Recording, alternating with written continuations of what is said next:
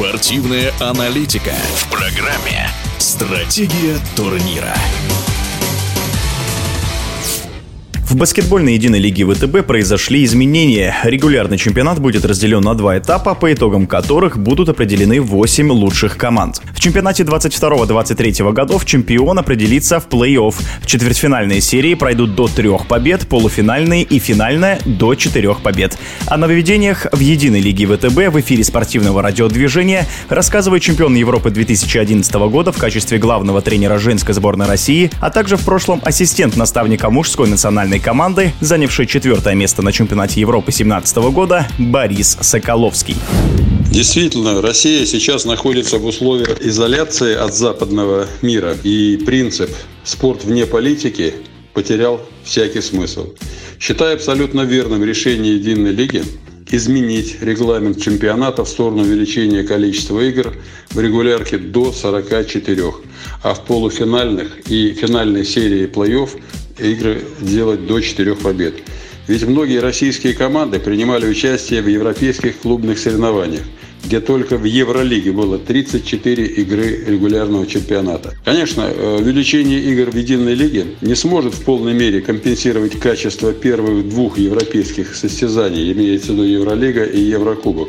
Но третий и четвертый по значимости Еврокубки вряд ли будут уровнем выше, чем его показывают команды из ВТБ лиги. Руководство лиги нельзя упрекнуть в двойных стандартах по поводу допуска э, баскетбольных клубов «Самара» и «МБА и недопуска Уралмаша и Руны. Кстати, последние две команды являются чемпионом и серебряным призером Суперлиги 1 соответственно. Лига предъявляет высокие требования к кандидатам, так как хочет сохранить качество своего продукта. Игры становятся все более интересными, а изменение состава участников в последние годы, связанные с выходом из нее, объясняется только политическими действиями недружественных стран. Исключение составили, пожалуй, только подмосковные «Химки», но это их внутренние проблемы проблемы.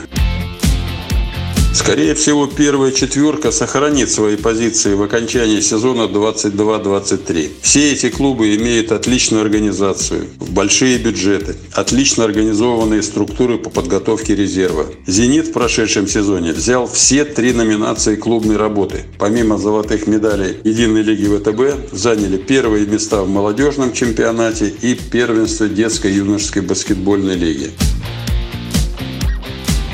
Финальная серия прошедшего сезона до четырех побед была новшеством, которое подарило сверхнапряженные игры двух сильнейших команд – ЦСКА и «Зениту». Только в седьмом матче «Зенит» одержал победу над обескровленным ЦСКА. И это было ну, сумасшедшее зрелище по накалу, по интриге. Кроме того, эти клубы приобрели, конечно, новый опыт э, напрямую, а клубы, которым предстоит участвовать в подобных сериях, тоже э, наверняка сделают определенные выводы в плане подготовки к чемпионату, чемпионату, концовке сезона, в составах и так далее. Я за.